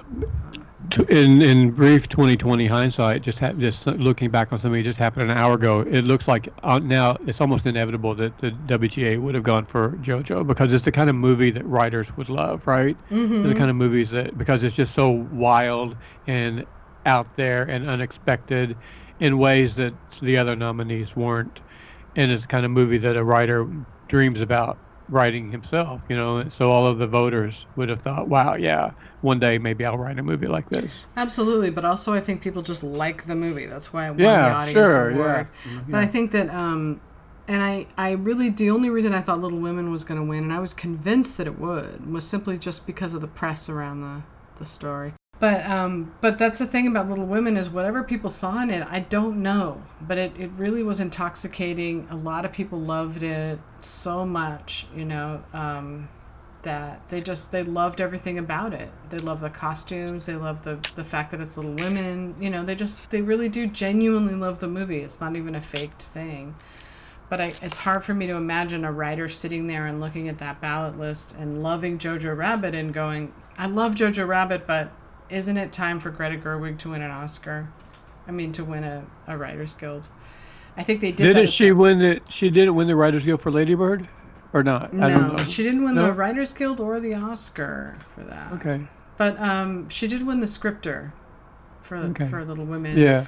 But the scripter is a lot smaller than the Writers Guild. The Writers Guild is like a lot of people, thousands. I think at the Mhm. scripter, it's just like you know Mark Harris and a few other. Uh, it's like a jury. Yeah, it's just like a jury Yeah. situation, like at a, a film festival almost. and it's easier for them to like kind of curate that.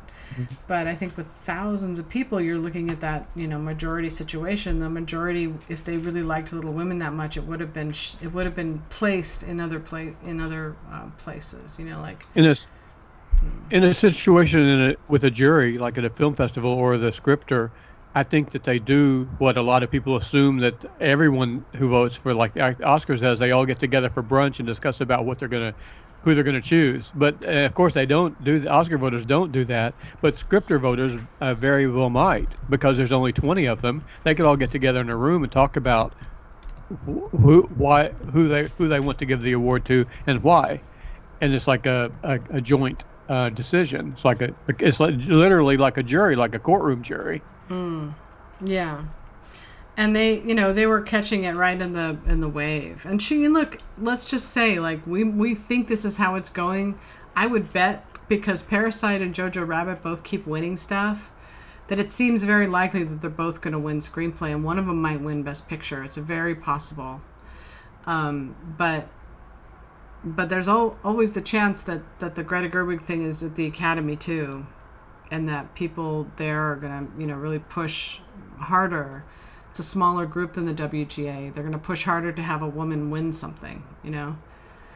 Um, Uh-huh. So it, I wouldn't bet against JoJo at this point, but I think that uh, just really based on the film itself. But I think that you should kind of maybe leave the door open for a possibility that she could win that. In the awards daily ballot, Jojo Rabbit came out ahead of, of Little Women in on the first round of balloting. Uh, Little Yeah. Women dropped out before Jojo did on the Yeah. ballot. On the I mean, I feel a little bit of a personal fail failure on this because I was so convinced that Greta Gerwig was going to win that I didn't even entertain the possibility that I'm, I don't think when I wrote my thing that I entertained the possibility that it could be JoJo. It seemed so unheard of at the time that anybody could beat her, you know? Because I, I know. you know, even though well, even though I didn't really like I- the movie, I thought that the fact that she did what she did with it would that they would that they would think that's innovative enough that they would, you know. I noticed in a couple of your pieces that you wrote, you said that uh, Greta Gerwig is is winning the the WGA. And I sometimes in a sentence like that, I would put likely. I would put likely to win. I would just add mm. my little word, a little fluffing. But I didn't. I didn't do that on this on any of your pieces about her because I felt the same way. I felt that it was pretty much locked. And so Yeah. I, I agreed with you that yeah, she's winning. She's winning it. And so it's not just you. And I wouldn't feel like a failure at all because if anything, you were being magnanimous and generous and and accepting the fact that yeah, this is going to happen. And you're not. you- Yeah, you but I should like, have I should have known that once it won that um I should have been able to to see because JoJo was coming up on the outside, you know, and, and Kristopher Tapley actually texted me and said Jojo Rabbit's going to win screenplay. And I said no way. And he said, Uh. "Yeah, it's totally winning." And I was like, "What are you talking about?" And uh and that's the thing about it was that it won the ace and then it won the costume. So you Uh-huh. could feel it starting to rise, you know, and so that was a really good indicator that it was strong and it was going to win. Plus, it has, you know, DGA, it has a little bit more momentum and nominations than Little Women does. But I just thought all the backlash and stuff, people were just going to be like, oh God, you know, she's just, it's such a big story, you know, uh-huh. um, that it, it just, I thought there's no way. But, you know, sometimes you're wrong. Mea culpa. And I think sometimes we, I think that little. I mean, we ha- we we realize with uh, three billboards and with other with other movies that some the backlash can have it can backfire on itself. A lot of people don't like to be told by Twitter what they should be voting for. Yeah, I mean, exactly. and or maybe you know? they're not even they're not even aware of it. You know, maybe Yeah. they saw the movie Uh-huh. and they thought, you know, it's not that good. Uh-huh. Or they just said, I like it, but I think Jojo Rabbit's better. You know? uh-huh. Yeah, like again, it could be another situation where maybe Little Women uh, was a very close second. That it almost won, but it, it just uh, was it um, failed by twenty or fifty or hundred votes or something. Yeah, but it is always baffling when a movie, like for instance, people were talking about Bohemian Rhapsody last year, and I kind of agree with this. Like, it's always baffling when a movie just keeps winning and you have absolutely no idea why. Like, I know with Jojo Rabbit, like I like it, it's good and everything. It is odd to me that it does end up at the top of the pile a little bit sometimes, but Yeah. um, uh, but Bohemian Rhapsody was a movie where I watched and I thought, you know, I didn't even think it was that good, and I could not not that I thought it was bad, but it it wasn't like I watched it and said, "Oh my god, that's such a good movie," but it was weird how it just kept winning and how it won like the Globe and then it won the editing and then it won the editing at the Oscar. I mean, it was wild how popular that movie was. So I feel like a lot of us online are a little bit out of touch with the a love that there is for Jojo Rabbit, you know, Uh huh. which is genuine and it's definitely out there. It's like Parasite, but we're not hearing the Jojo Rabbit love. Because online, Jojo Rabbit, it's not cool to like it, you know? So a lot of people don't really. A lot of the film critics didn't like it. Um, even sometimes if people don't consider whether it's cool or not, they just don't. They're not the type of people. The type of people who like JoJo and Marriage Story, which both did really well on the Awards Daily Ballot, are not the kind of people who um, feel like uh, mounting a crusade for their movies. They are satisfied Right. just to like them, and they don't have to. Um, you know, wave a banner about it all the time and get into fights about it all the time. They're just not that kind of person because the movie that appeals, uh, they're the kind of people.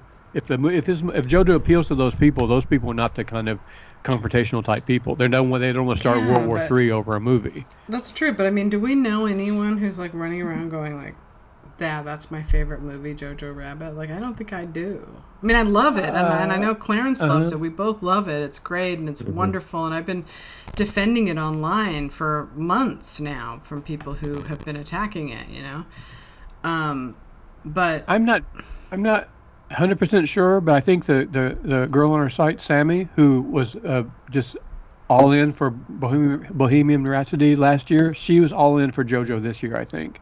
So Hmm. Sammy has kind of neat instincts about this kind of thing. I'm not sure. I may be wrong. I might be she wrong. liked She be- Bohemian Rhapsody. Is that what you just said? Yeah, she was she was all in for for Bo, Boho last year. Hilarious. I know, and, and everybody it just, it just gave her such hell all all for like four months in a row. It's like they were mocking her, and so she triumphed on Oscar night. She you know, triumphed. and she was right. I can't. As, as, as she's been dining out on on that hunch for the past year, and she's doing it again this year with JoJo. She's like, "I was right last year. Y'all better listen to me this year." That's She- hilarious. she's a character. I know, right? That's so funny. I mean, funny. she's a fun. She's a fun individual. So what is she saying that it's gonna win? B- best picture, maybe. I think I'm not. I mean, I hope I, I may be misremembering because you know I scanned through the comments just so. I'm, I think I've got it right that she's a JoJo fan for just everything. I think she's all in for JoJo, just like she was all in for Freddie Mercury last year. So funny. But that movie is so plain and just ordinary. Bohemian Rhapsody. I know. Yeah. Like Yeah. I don't know how Uh-huh. you walk That- away from that thinking, "Wow, that was the greatest movie I've ever Like- seen."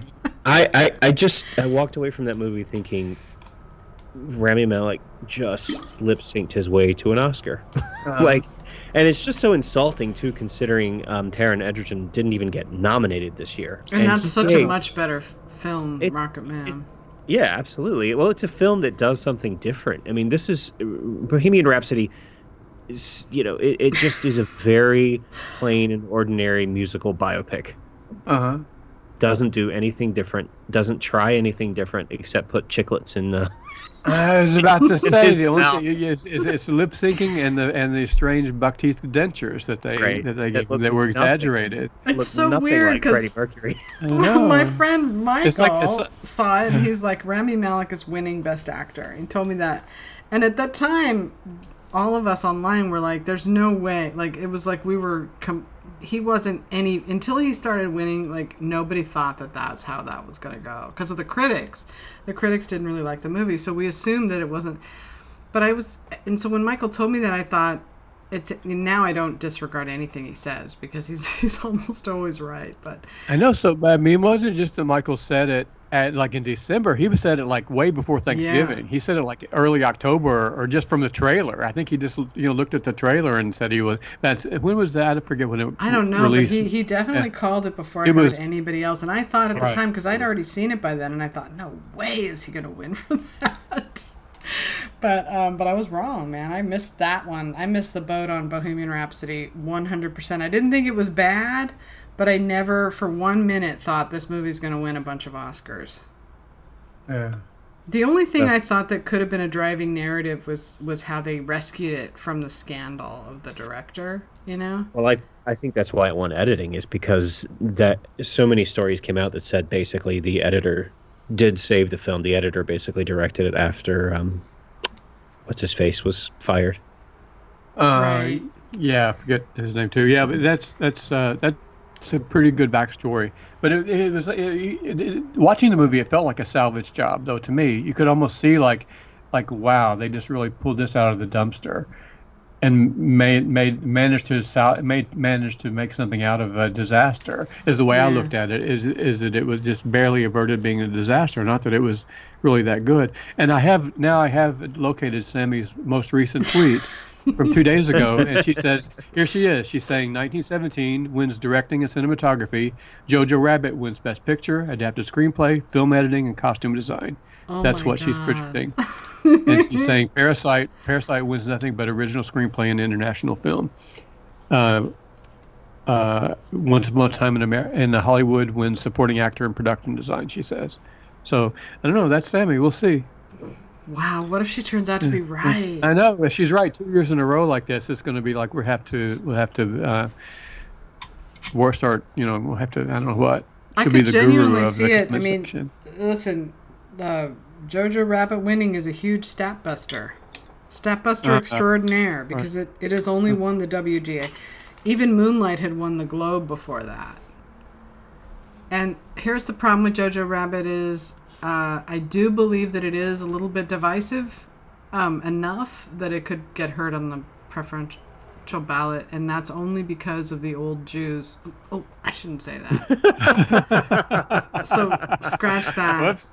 If but- I find it, mark the spot on the on the recording, so you can be sure to find this on I Skype, so you can cut Jews. that out. Well, I am half Jewish, so I'm sort of allowed. But, but I, I think that there are people like Scott Feinberg was saying, and other people were saying that, that some people were offended by it, and um, and if that's the case, then then it is divisive enough that it might not. It, it can win on these majority ballots, but it might have a hard time on the preferential ballot. Uh huh. Yeah. So Right. I see that. That's and the only thing about. Oscar Oscar membership is has the type of people uh, most likely to be offended. Of all the of all the guilds, probably the, the Oscars are, are, are, are populated by people who are likely to be. Yeah, we're not going to say why, and we're not going to say what kind of people that they are. But no, I'm just kidding. There's always that chance. Uh, but, well, it's um, awful. So then here we're, uh, we're it's even worse than JoJo because we're making jokes about it, but we're not creating art here on the podcast. We're just making kind of wisecracks. I know I'm embarrassed that I said that, but it is true.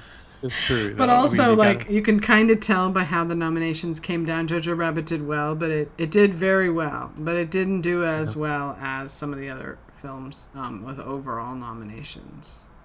yeah. Like for instance, Joe um, Roman Griffin Davis could have been nominated for Best Actor, even though it's an incredibly competitive year. But still, like that could have gotten in there. And when I look at this is just totally off the subject, but it's it's just something I wanted to say, which might which might inform us for tomorrow with BAFTA how it turns out. But when you look at the screenplay nominations um, at the BAFTA for original screenplay, and you look at what they picked instead of 1917, like I look at that and I think, God, that's really weird because those movies aren't that great, and so it's weird that they beat 1917. 1917 is a strong film. Why wouldn't it have had a best screenplay nomination there? Um, You know what? I mean, the screenplay for 1917 is online now. You only have to read two or three pages. At least me, I only have to read two or three pages of that screenplay to see what a masterpiece of writing that it is. The way that they, it doesn't seem like that they're writing a screenplay that needs to be shot or that can possibly be shot in one take. Although they say at the beginning of the screenplay on page one, there's a note.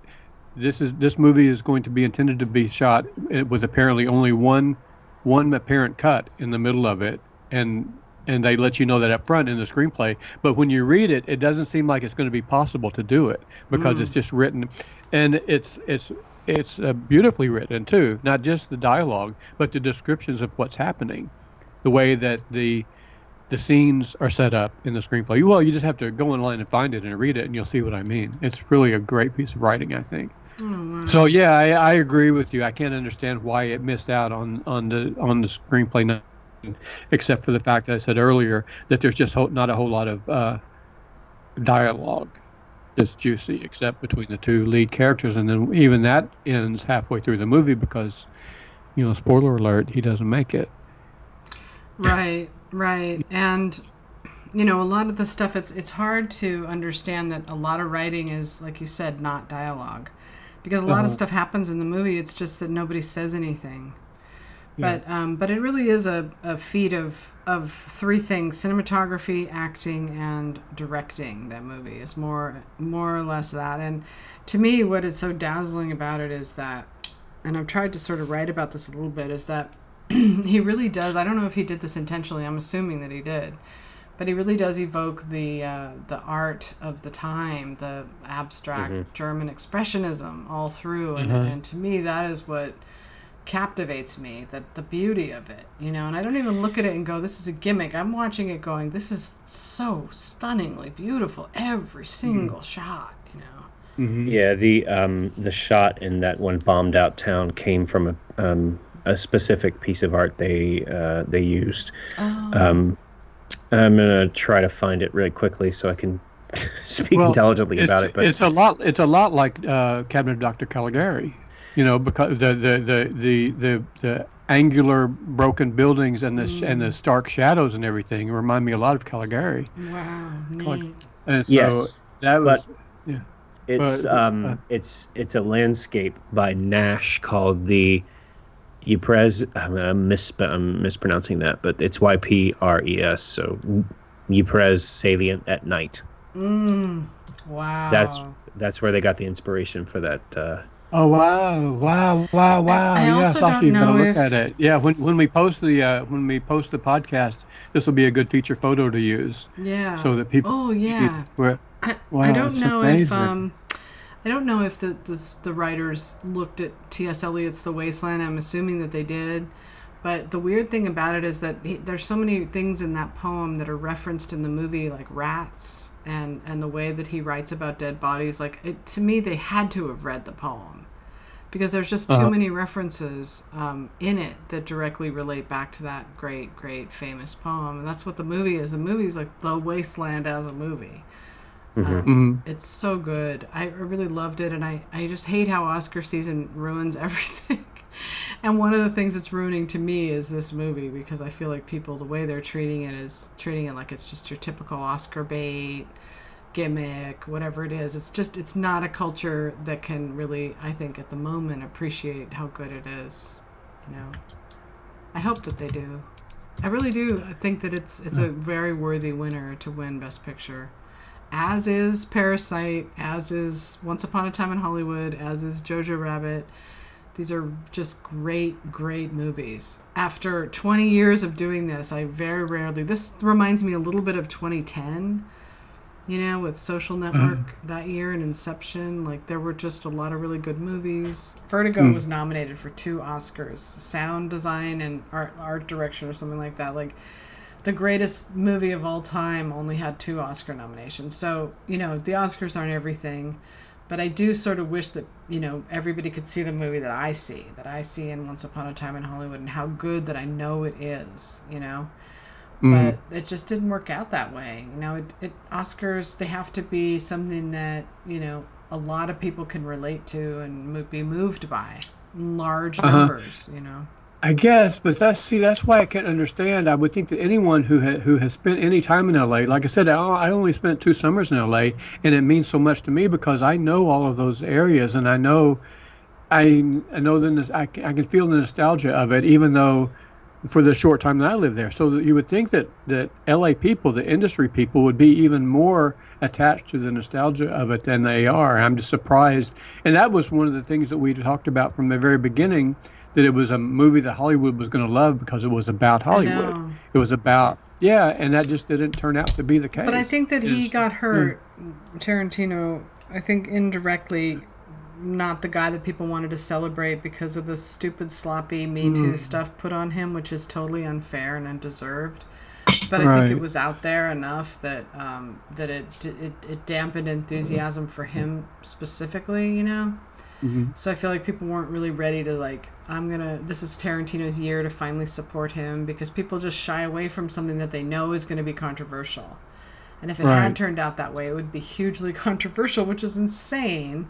But it, it Uh-huh. would be, you know, it, it would be one of those things where people would have gotten really angry. And I think, peop but I also think that it's just sheer love for these other movies, you know. I do too, and I do think that all four of the movies that we love the most are all really in a close cluster together, Yeah, and that uh, it's just it's just an accident that one of them or one or two of them keep popping up above the others. I just think that the I other know. the others are not losing by a lot; they're losing by just a narrow margin. I think, It's which really makes it even more painful to think about that they just could have almost won.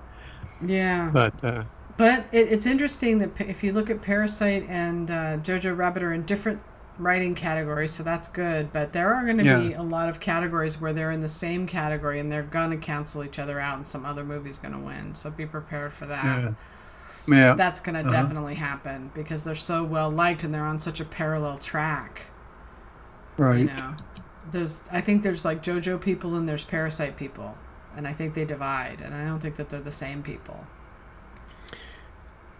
Can we all just get along? uh, Can we just and I think it's, along? like that, that that two movies about war, Ugh. JoJo and 1917, could not be more different. So I don't really think that those two movies are going to have the same fan base either, because the type of people who like the heroics of 1917 are not going to find that kind of heroics, and or it's Yeah. a different kind of of of heroic awakening maybe than JoJo. That is just not the same thing. Mm-hmm. Yeah, Not- I asked. I, I said. I said to Michael, like, rank the movies. You know, I said Uh-huh. rank the movies, and he did, and, and then I ranked them, and he's gonna ask his other friend, and we're just two people, right? So, obviously, you can't run a poll online with movies because it's like Parasite's like Call Me by Your Name. It's too big on the internet. It skews every poll, so it's not possible to run a preferential. Although I'm still gonna try it with if I can find Uh-huh. a group of people that aren't like internet people. But um,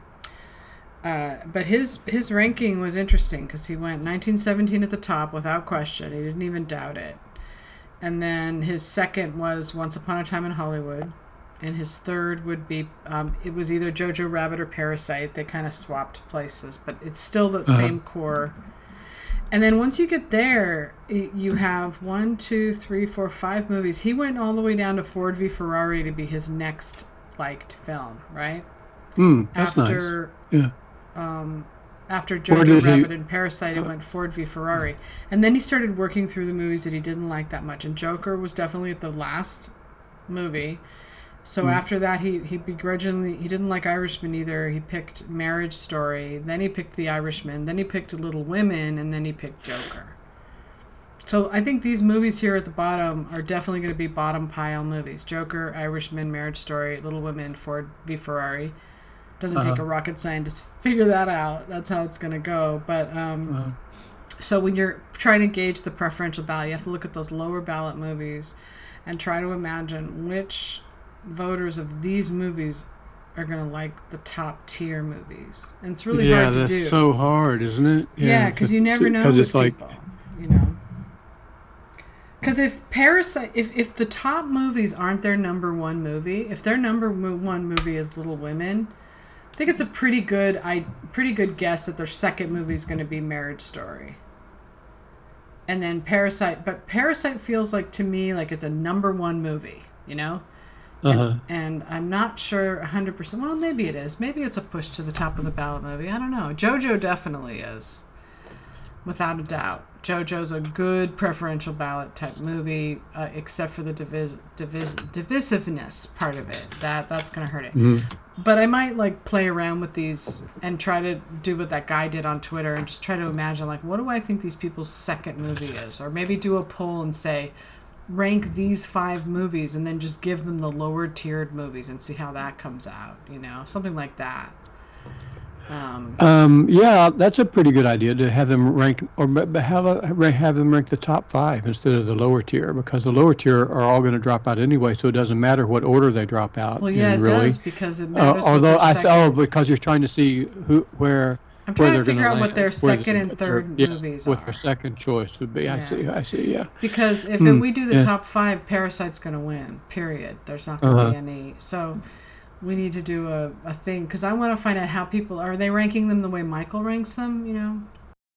But um, Okay, great. Thank yeah, you for I, a di- nice. uh, I I didn't know we were going to be. I didn't think we'd be able to get three hours out of this, out of what we know, but we did, and it was a fun conversation. yeah. it's Thanks great. for staying yeah. up late, you guys, and I'll try to get this online tomorrow as soon as I can before the BAFTAs, hopefully.